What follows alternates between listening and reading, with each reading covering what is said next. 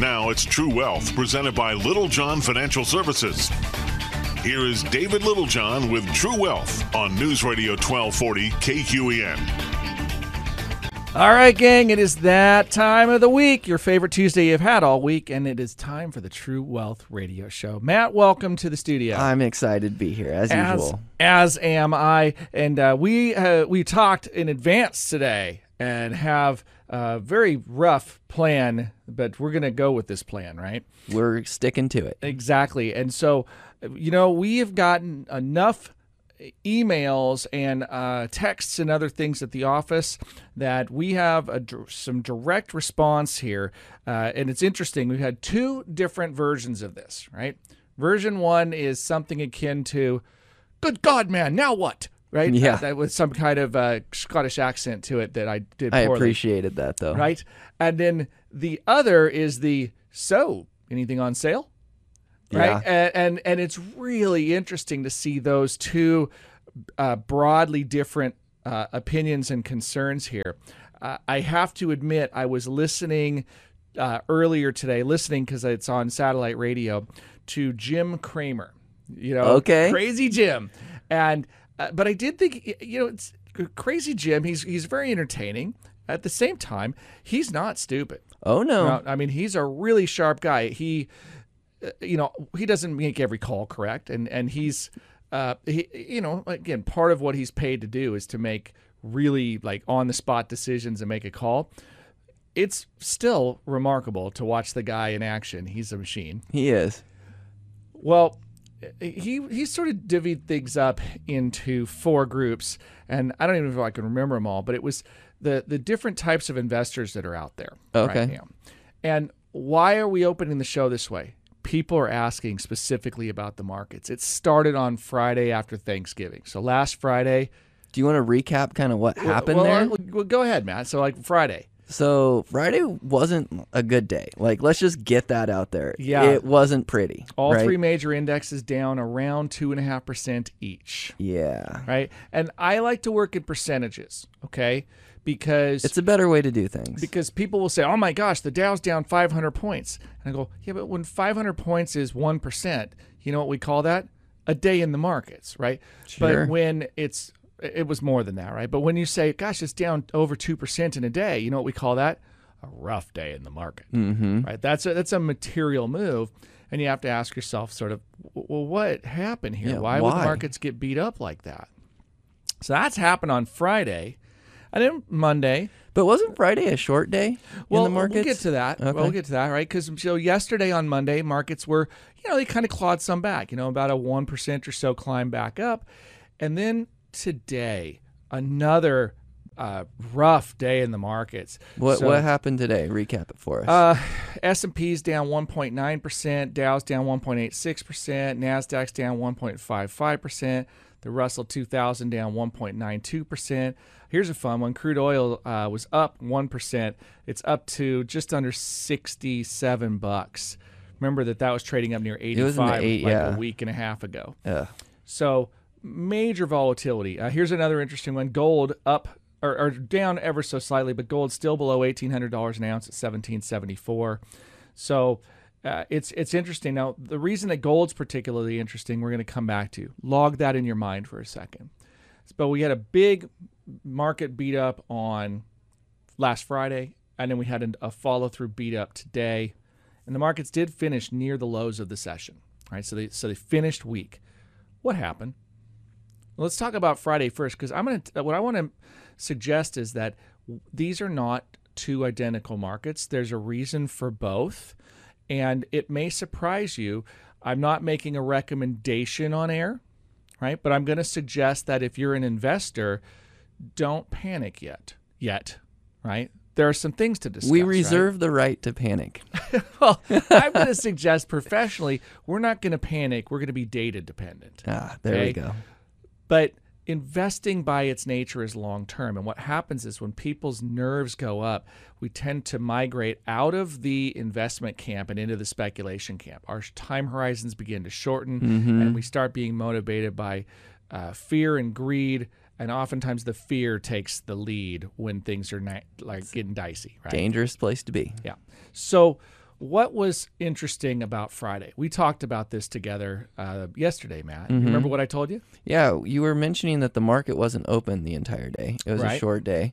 And we didn't have all of the people in the market trading because it was a short day, right? So Right. the number of people trading back and forth caused there to be low volume. Yeah. Low participation in the markets. It's a holiday week, right? Right. And not only that, Thanksgiving is one it's it's a uniquely American holiday, Mm-hmm. right? And it's not exclusively, but it's it's pretty uniquely American like the 4th of July. So here we've got this November holiday. It's the traditional kickoff to the quote unquote holiday season, Yep. which is a retail season, right? This is uh, everybody buys each other gifts because we commercialize Christmas. We can have a discussion about the later what that really means, but we're, we're not talking theology today. We're talking markets, right? And we, uh, so the, the, the kickoff to the holiday season that means the markets basically took and crammed everything into days one, two, and three, and then people were largely out of the office on Thursday and Friday. The markets did open on Friday for a short day, right? And there was some bad news released on Friday as well. Well, and that's the kicker, right? So on Thanksgiving Day, we see what? the Omni- Omicron yeah, variant. Omicron variant. Yeah. Now, this uh, we are not on this program to get everybody's feathers ruffled on this one, right? The reality is that we don't know much yet. Uh, the, what I am reading is that it's still a relatively small sample size. Yes, it has gotten out of the borders of South Africa, but something like 4,000 cases in an environment where the population is about 22% vaccinated. Uh, and so here we have this new variant. Uh, it may be contagious. We just don't know. And and let let me be real fair.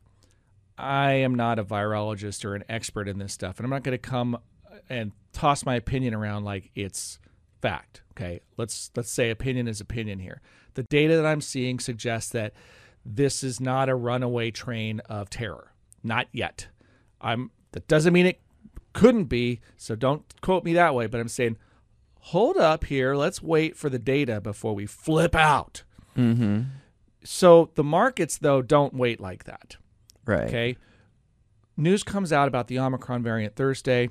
Markets are closed. So the panic that sets in, you can actually watch through some of the sentiment algorithms that are out there monitoring social media and they're monitoring search results and they're seeing how uh, the, the spike in searches on Google, for example, for more information about Omicron. And so that triggers certain digital sell programs. And you also then have stop limit programs in place for stop losses. And you have very few market participants. Well, when you have very few market participants in a shortened day, the direction of sentiment can get a lot more severe because just imagine in an auction marketplace it's like if there's only two people in a in a market right? Then one person wants to buy and one person has to sell. Then the price negotiation is a lot more challenging. Yeah. right? If you want to sell something there's only one buyer then you and that buyer and seller you guys have to figure out the price together. And you know it may not be an easy agreement when you're the seller and you've got 500 people lining up to buy, price discovery happens pretty quickly, Mm-hmm. right? Because you've got lots of incremental amounts in between the lowest willing buyer and the highest willing buyer. And so you can kind of pick in that whole crowd of people, and it's pretty easy to sell to a big group because the demand is there for the purchase. It's a good way to say it. If you don't have anybody there and you've got low trading volume, then the price ha- can jump around more aggressively or, or gap between this, what we call is a spread between the bid, which is what people are asking to get paid to sell, and the ask. I'm sorry, doing this the other way. The bid is what people are willing to spend to buy something. The ask is what somebody is asking to get for that what they already own. So if they're going to sell it, they're the ask. Okay, the bid is who's buying the spread or the difference between that those two prices is what the, the, the spread. And so that, that gap in between is that they're if they're not the same number right? If it's the same number then you make the trade. But if there's a if there's a, a gap in between then you don't. Well if you got big gaps and then somebody really has to get out then they'll agree to a lower price and the market can jump. And that's how you sometimes see the market on open. You'll see a stock price fall really aggressively. It just opens lower than it closed the day before no, it's not a smooth line with lots of little trades falling off of a waterfall. It's just, oh, there was a dot at you know, up high one day and the next day the next dot's lower. The price just jumped lower. Like, wow, where the did the stock really just lose all that value instantly? Yeah, it did because there's nobody else in between willing to buy it. That to me is a lot of what happened on Friday, Yeah. Okay. right? And I can buy into that. Yeah, so low trading volume, very aggressive sellers to buyers given the news of the Omicron variant and given just the physical setups of the market. You know, few participants, so that the aggressiveness of the trading is what drove it, and the aggressiveness was down. So Monday, also we should mention last Monday, intraday all-time highs for the S&P 500. So we're at nearly all-time highs for the market. We had a ways to fall. Mm-hmm. Yeah. And and the amazing thing is now we look at it, and I, I want to say that it's it's been pretty remarkable in the last five days. So peaked out. Let's see, that was been Wednesday. Uh, let's let's go back to the the, the one month or, or so November twenty second hits a high, uh, forty seven ninety three. We're down to forty five sixty eight. So what is that? Couple hundred points here. It's it's down like six percent or something since Monday, at the at the high water mark. Pretty aggressive slide. yeah, it is. Okay. So, uh, what what does that mean for today? Right. So here we are. It's Tuesday, the 30th of November, and markets are down almost two percent again today. So they, you know, again, they were up yesterday on Monday. Today they're down. Why? I think they're gonna have to wait till yeah, the break. we'll take we'll take we're gonna take a break. We'll come back. We're gonna answer that question, and then we'll we'll get on to some other market mechanics here. But uh, we they are gonna make us take an obscene profit break first. So stick around. We'll be right back. This is Dave Littlejohn. and Matt Dixon. You got True Wealth on News Radio 1240 KQEN.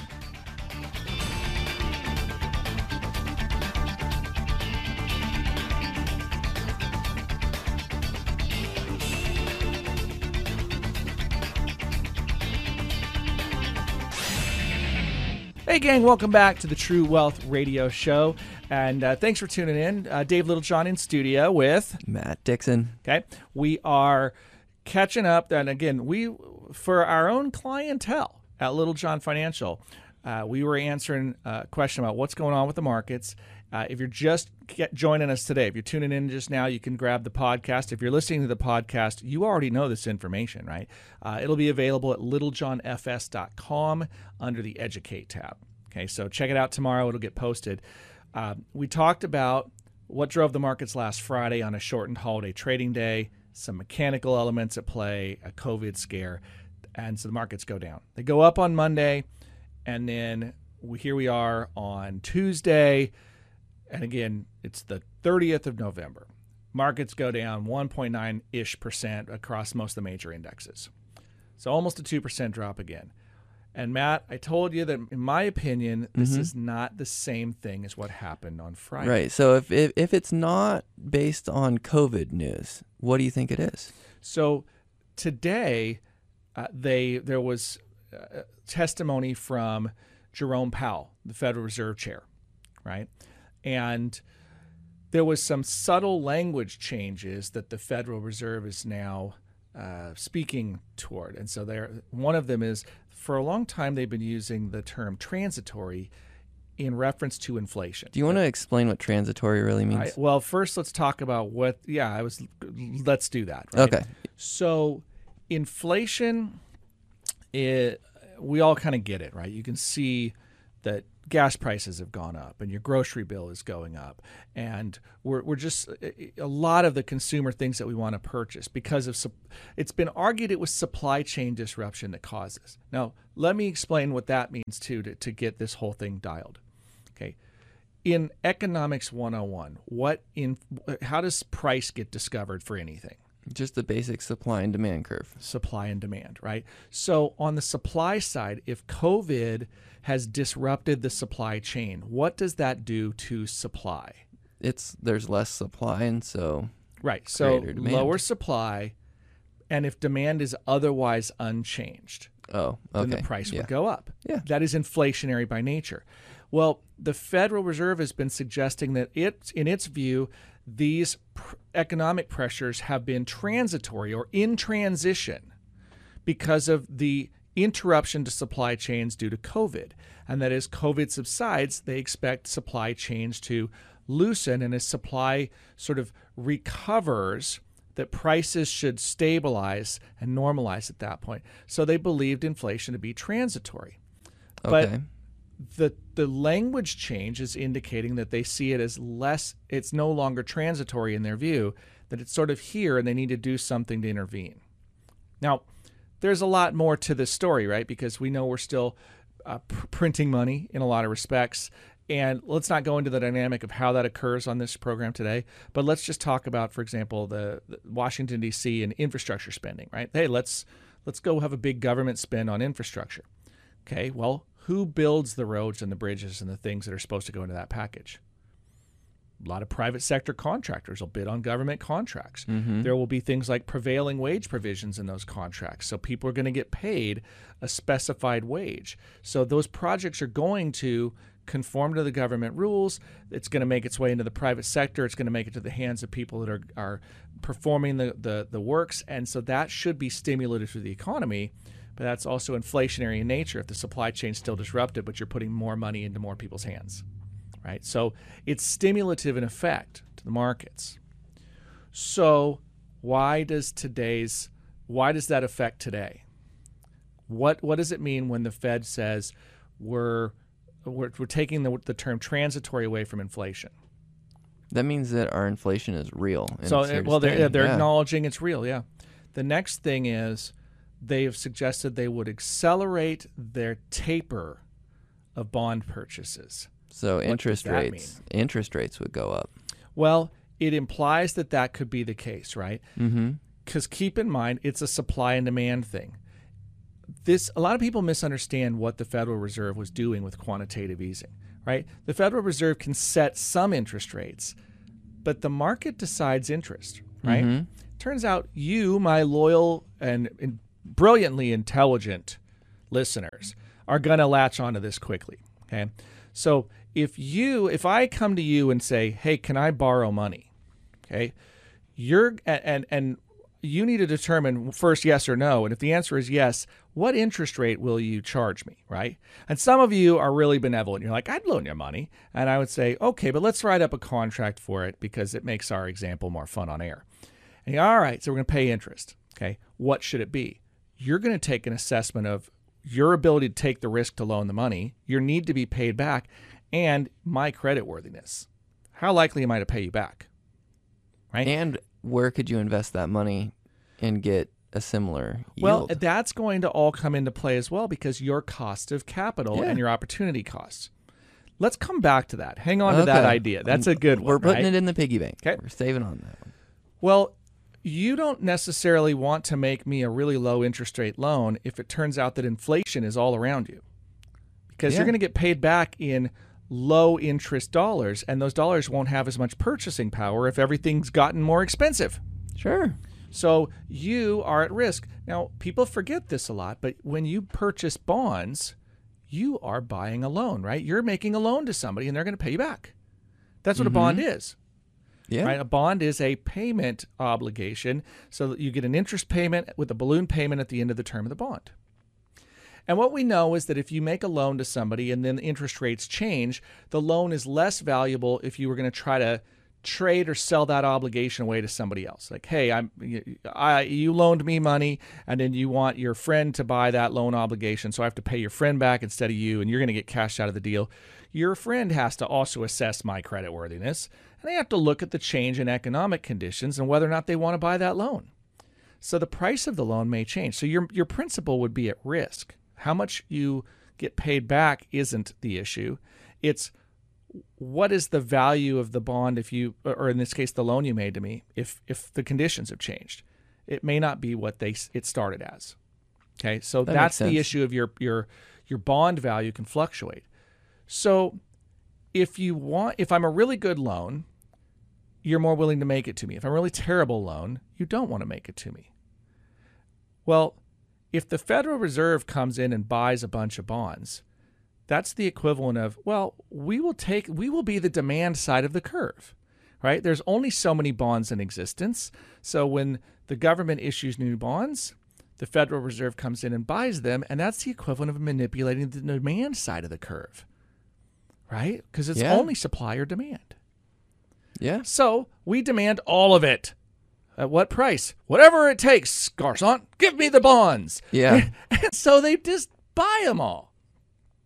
And when they do, that in effect takes the supply out of the market. So anybody else that wants to buy them, and there are times that you need to buy guaranteed obligations, right? Well, by them bidding the price up because they're willing to pay whatever it takes, then anybody else that wants to buy them has to pay those higher prices too because they have to compete with the Fed to buy them. Isn't that crazy? It's crazy, but that's how it works. So quantitative easing is the Fed manipulating the supply side of the curve by being the demand, or they're not manipulating; they're taking supply out of the curve, so they're they're they're supplying excess demand. Mm, yeah. Right, right? It's That's an really what's going artificial. it- yeah, it's artificial demand. If they do that, then the price of the bond goes up, the yield or the interest rate drops. Now that we talked about this on the show before, but just know there's an inverse relationship between the yield on a bond and the price. If interest rates go up, your bond drops, right? Because remember, Yeah. if if you loaned money to somebody and then rates go up and you want somebody to buy that loan from you, they can get a new loan with better interest rates. So they're not going to pay you prime time for your loan. It's not as attractive. So the principal drops. Okay, but if rates go down, the opposite happens, right? You I you loan me money for 10% and rates are 5 now. People want the loan. They want to get paid back that 10% amount. Mm-hmm. So the They're price willing to pay goes more up. for it. Yeah. Okay, that's how that works in simple terms. So the Fed's manipulating that. If the Fed stops buying, what happens? Well, then there's then the interest rates would be forced to Demand comes out of the market, right? Yeah. And if demand drops, then so does price. But if then the yield goes up. falls, Correct. Yeah. Yield goes up. And they're predicting that the yield goes up. The market's behaving as such, right? Hmm. The the market sort of said, "Wait a second, the cost of capital just went up." And so we need to readdress all this. And the Fed is saying they may change how much it, it, it how much they could buy right? less in a sense. Well, if rates go up, purchasing power is going to drop. So if the anything that's leveraged Mm-hmm. has a problem, if you're in a floating rate event, let's say you have a margin account Mm-hmm. and it's not fixed interest rates, if the rates are going to change, then that's going to affect your margin accounts. Say you're trying to get a real estate loan and the banks are going to have a change to their cost of capital. They're not going to want to commit to lower interest rates in a rising interest rate environment. So the pricing of all this is going to get affected. And guess what? The markets started moving really quickly, and we really, the markets may be ahead of themselves on this they, they could get it wrong, right? I mean, somewhere between Yeah. Omicron variant and Fed. I mean, they could be getting it wrong. The Fed may not be nearly as aggressive as the market is concerned they will be. So Which is probably the case. it's like, probably the, and and here's the real kicker. And if there was one summary thought on this whole segment about what the heck's going on, again, I'm not going to make a recommendation here, but I'm going to suggest that bonds are still pretty expensive. Just because the Fed says we're thinking we may let rates start to drift a little higher, that should help reduce the amount of inflation somewhat because it's going to take some money out of the system that's being borrowed. But is it going to take a bunch of money out of the stock market? yeah, I like- mean, is everyone Like, are we all going to sell and go yeah. buy bonds now? Yeah, no. I mean, I'm not going to go buy point oh nothing bonds. I love that point oh nothing. That's a that's great. I appreciate that. That's really what it is though. Yeah, I mean, interest rates are just nothing right now. You're you're skating backwards in a savings account. With inflation running where it is, you're just skating backwards. For heaven's sake, Social Security's getting bigger uh, cost of living adjustments than your checking account or savings accounts generating, and most bank CDs too. So that cost of capital event is real. So if risk is mispriced, and in this case we're talking about the risk reward trade where you're saying, well, if I take no risk, I get no reward, but I still have inflation, then that's a misprice, right? Your your no risk event has risk, has inflation risk, and it's so high that it compels people not to stay there. So I don't know that this market is going to have all the wind come out of its sails just yet, just because it's had a couple of rough days. I think there's a little bit of a shakedown, maybe a little bit of a wait and see. a lot of speculation as to how much this Omicron variant really impacts things.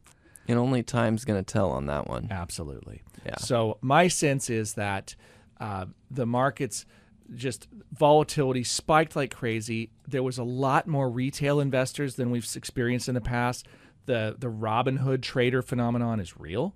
Oh yeah. Yeah, and so we saw massive option volume. I was uh, listening and hearing some of the, uh, you know, like maybe double what we've historically seen for the same time period. So And that really plays a huge effect. it amplifies moves in the market too. These derivative trades amplify things. So, anyway, my, my sense is that uh, all is not lost on this point. Some speculation has driven to short term volatility. It's knocked the markets down a little bit. Uh, there's a few big positions. We'll talk about that in a minute too the size of positions and what that means for the markets. But uh, I would suggest that if you are an investor, right, there's, there's an old expression that's fun. You should be fearful when people are greedy and greedy when people are fearful. Well, the fear factor just spiked. Uh, the the coming weeks we will see where it's at here. But my sense is that trying to time the market on a three or four percent pullback is probably a fool's errand. So I I wouldn't change your strategy. I'd just be aware at this point. If you need to change your strategy, it's because the circumstances of your life have changed. But don't let fear talk you into something foolish. All right. Okay. Good. Well, we got to take our next break. So when we come back, we will cover more. I want to talk about the big stock phenomenon and whatever one you put away in your pocket. We Okay. cover that too. All right, stick around. We'll be right back. This is Dave Littlejohn. And Matt Dixon. Got True Wealth on News Radio 1240 KQEN.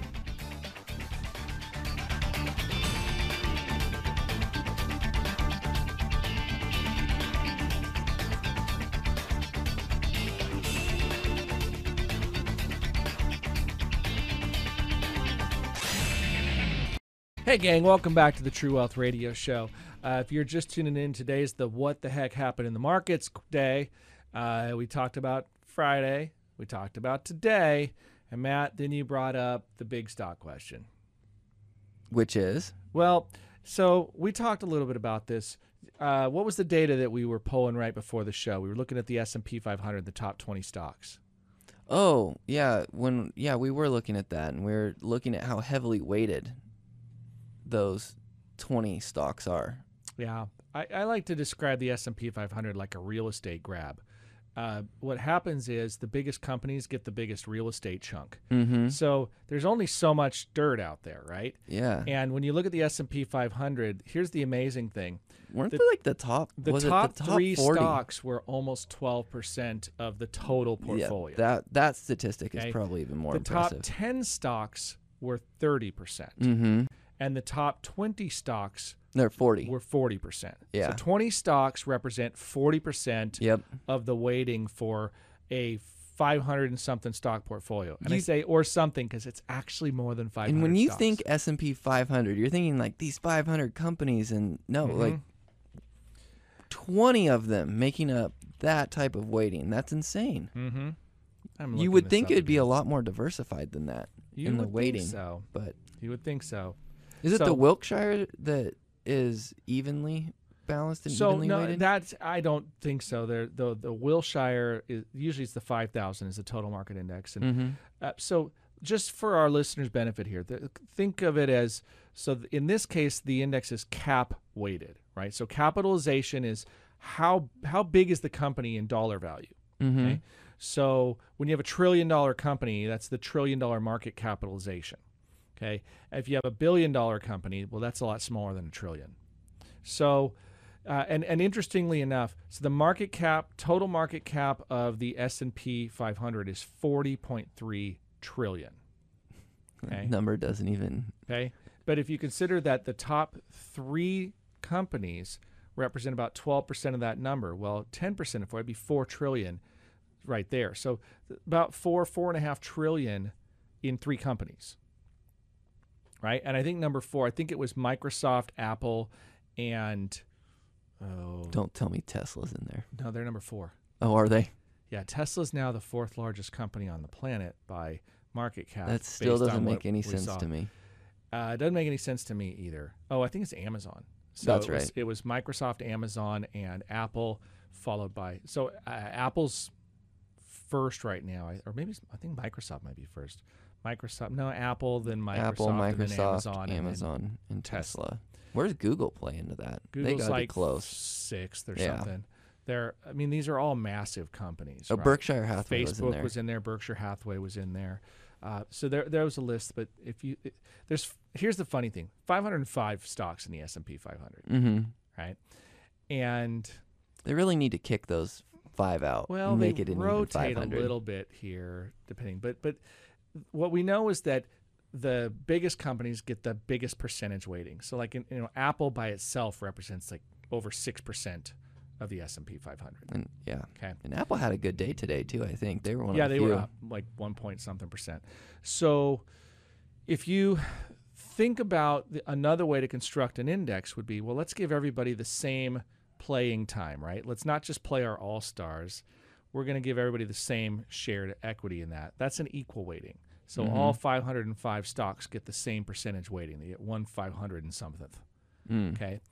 That changes the performance metrics a lot because what you find is that if 20 stocks represent 40%, or well, what do you say? If 20 stocks represent 40% of the money, if those 20 stocks have a really good day, they can kind of make up for 480 stocks having a mediocre day. Yeah, but if Apple, Microsoft, Amazon, and Tesla all have a really bad day, and Yeah, everyone else everybody does really has good, a bad day. yeah, that's it. So it it does hide uh, the what's going on in the markets a little bit. So the indexes are not necessarily reflective, but that's why we have multiple indexes. And the Russell 2000, uh, if you'll recall, was also down today, and so Russell 2000 was down 1.92 percent, which is really similar to the S&P. Well, that's 2,000 companies. It's still cap weighted, but it's a lot more of the small and mid caps in there. Mhm. So uh, the small companies in the S&P 500 also got beat down. So it's just a good old fashioned woodshed event. And blistered, Yeah, blistered. Ugh. just not not fun. Um, we did see a, a massive uh, spike in volatility too. So if you measure the volatility index or the VIX, here's an interesting element to the VIX though. Um, it, I, they talk about term structure. I'm not going to go deep in the weeds on this, but basically the short-term volatility looks worse than the long-term volatility. All right, so the three-month volatility is looking more attractive than the one-month volatility. When you look at implied volatility in the market, which says, okay, so this event was sort of spiked on some kind of trigger, but uh, it looks like this may come back out of the market. Uh, bottom line, and again, I can't recommend this to you, but uh, the indications are still that the wheels are not coming off of this market, and it's not that all is lost. Right? If you like, where else Yeah. does the money go in the economy right now? Well, and the market's also not used to this type of volatility. We've had really low volatility for a really long time. Well, the market's experienced this before. We're Yeah. not, you know, we're not used to it. It's like we're just used to. It's like flying in an airplane and everything's really smooth, and then That's you a turbulence. yes, that's a you're like, perfect Whoa, analogy. like that was unexpected, and you know, I just spilled my cola, Yeah. or water, or whatever beverage you're drinking on a plane. Some of you it might be stiffer than that. the, the point being, yeah, it's unexpected volatility. It toss you around. Mm-hmm. So, But you're saying that the plane didn't lose any wings and the engines haven't malfunctioned. it doesn't. It certainly doesn't look like it's going down. mm-hmm. right? And uh, you know, who knows? The thing about uh, unknown events is, I know this is going to sound very uh, remarkable to say, but they are unknown. Mm-hmm. I, like, wow, that's, Yeah. that's deep.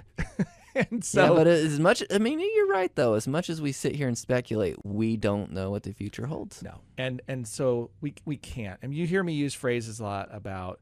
Uh, Hey, you know, statistically, it looks like this. Well, why do I say statistically in front of it? Because you can't guarantee future performance. Yeah, it's it's odds making, right? Yeah. And he, what we know about odds making is if if the odds are in your favor, it tends to work out well over time.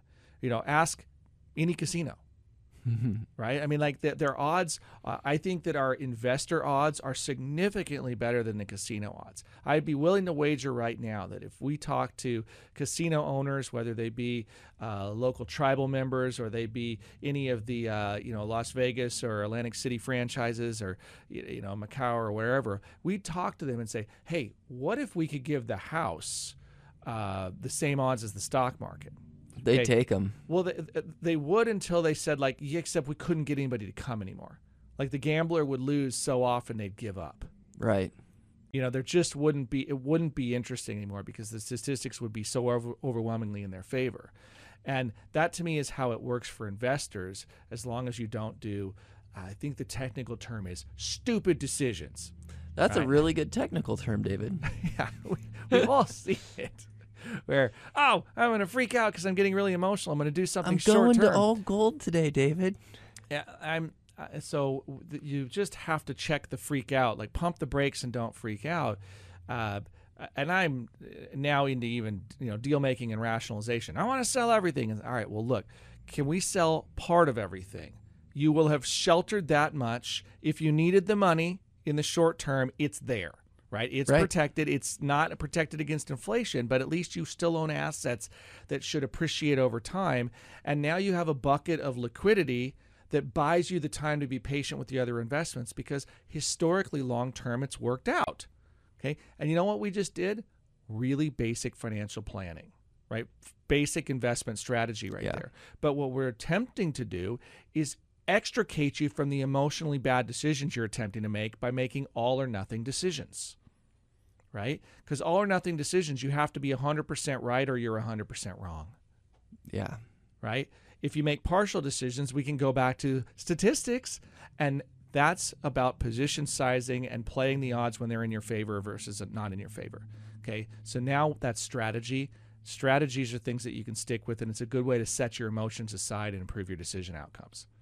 Okay, so speaking of decision outcomes, uh, not our decision, but we got to take one final break. Okay. So we're going to do that when we come back. We got a few final thoughts for you, and uh, we're going to make Matt look good. You'll see. Stick around. This is Dave right. Littlejohn. And Matt Dixon. We got True Wealth on News Radio 1240 KQEN.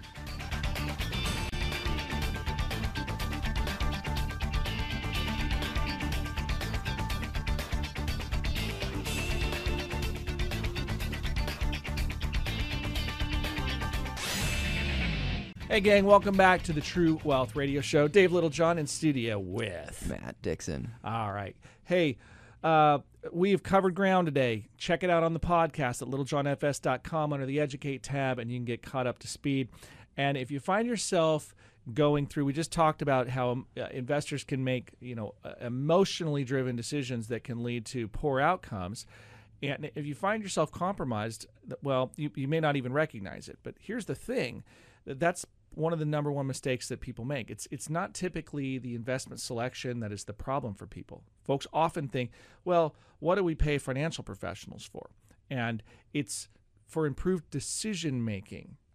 That's and, definitely and for part of it. mistake avoidance is where much of what we call the alpha is generated, right? The outperformance comes not from asset selection per se. I mean, if you can do that, that's great, right? Great asset selection is really key, but it's really, really hard to do consistently and to outperform uh, like the nature of an index where a cap weighted index will invest in the companies that are growing and as those companies grow the weightings that they're that they're exposed to continue to get bigger well the companies that are growing are growing for a reason so if they keep getting bigger and they keep getting more becoming a larger portion of your portfolio as they grow then what you're doing is you're really biasing to the stuff that's got traction which makes it very difficult to outperform an index you you can sometimes do it with more concentration right? So, meaning fewer positions, you might be able to enhance the returns there, but it's hard over time because that strategy is just really effective. And the advisor's also really good about not being as connected with the decision of like when to actually sell something, right? Like you're up 10% and you want to go to 15. Maybe the advisor sees something and is like, "Hey, let's sell this and let's move on." Well, or they're simply investing to the parameters that you predefined, right? Yeah. That's the real tough one. Is that uh, you, you know you get emotionally compromised when it's when you're too close to an issue, right? We've talked Yeah. on the show before about how you, you know surgeons are not allowed to operate on their own kids, right? Because they're emotionally compromised, and that can compromise your training. Okay, so that the the benefit of having independent counsel that has less of an emotional stake in the outcome is really exactly that beneficial, right? So the, uh, the and and if it sounds like we're selling financial advice, yeah, we, we are. Okay, if you're capable of doing it on your own and you're you're good about sidestepping the emotions and following your own rules, that is a great deal. Right? I mean, it really is. Uh, Yeah. money management in and of itself, and you know the investment management, that's not the magic, right? And Mm-hmm. I'm always kind of careful when that's the first thing that somebody wants to tell you. If, if you walk into their, their financial office for advice and you start getting a, let me tell you how smart we are. Let me give you the dog and pony show about our investments, and let me give you a story about why our investments are brilliant. If that's the lead in, as opposed to, let me understand your circumstances, let me understand your mission profile and what you're looking for, and let me really see if we're capable of providing what you're looking for. Right? Those should be the first questions that you should be receiving is it should be about you and your needs and then matching to those needs as opposed to let me tell you why we're so great and boy are you lucky you walked in my office Mm-hmm. right? Uh, so anyway, uh, there's one last thing on my list. Uh, What do you got on What do you got on your mind? well, David? the the last one is the the funny thing about this program. I mean, I recognize that we are out there in the marketplace, so we're competing for clients like everybody else. And yes, we are still taking on new customers. So you can call us, and we're delighted to work with you if you're. But but we're not. My mission has never been to convince you to leave an existing relationship.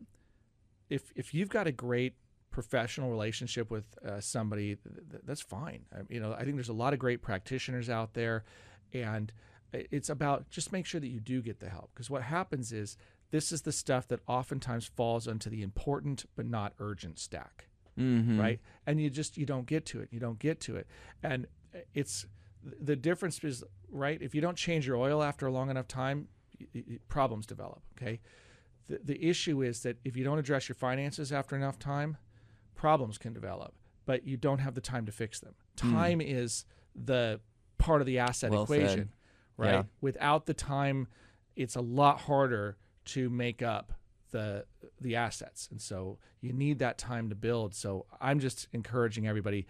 Like if you don't have somebody, call us, right? 541-375-0898. If you do have somebody, fantastic. But just don't stall out on the decisions. Okay. That's a that's a that's a bummer deal. You don't want to do that. And I've had so many people that look back and go, Oh man, woulda, shoulda, coulda. I know. Mhm. And and you know who ends up being successful a lot of the time? Public sector employees. Because they don't get a choice. This is your benefit package. It's happening. Yeah. Okay. And there are trade-offs for that. And there are different rules and different things that are, you know, good and bad. But that that investment strategy is force-fed. Okay. And in the private sector, it doesn't happen that way often. Mm-hmm. You know, you have to sort of elect it. So I'm just really trying to get on the soapbox for a minute and say, doggone it, eat your vegetables. Do the right thing here. yeah.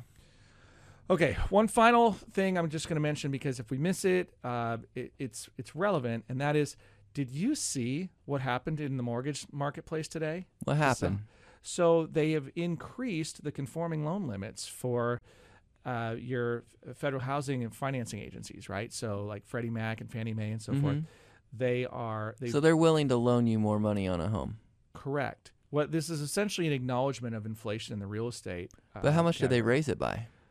Ninety-eight thousand nine hundred fifty dollars. Ooh, that is a jump. So yeah, the new conforming loan limit is six hundred forty-seven thousand two hundred dollars, and in some markets it's higher than that. So like uh, in places like uh, California, I think, and uh, New York, and some other places, they can. Yeah, I'm looking. Uh, established loan limits are higher for Alaska, Hawaii, Guam, and the Virgin Islands, and some others. As a percent, what type of jump are we looking at here?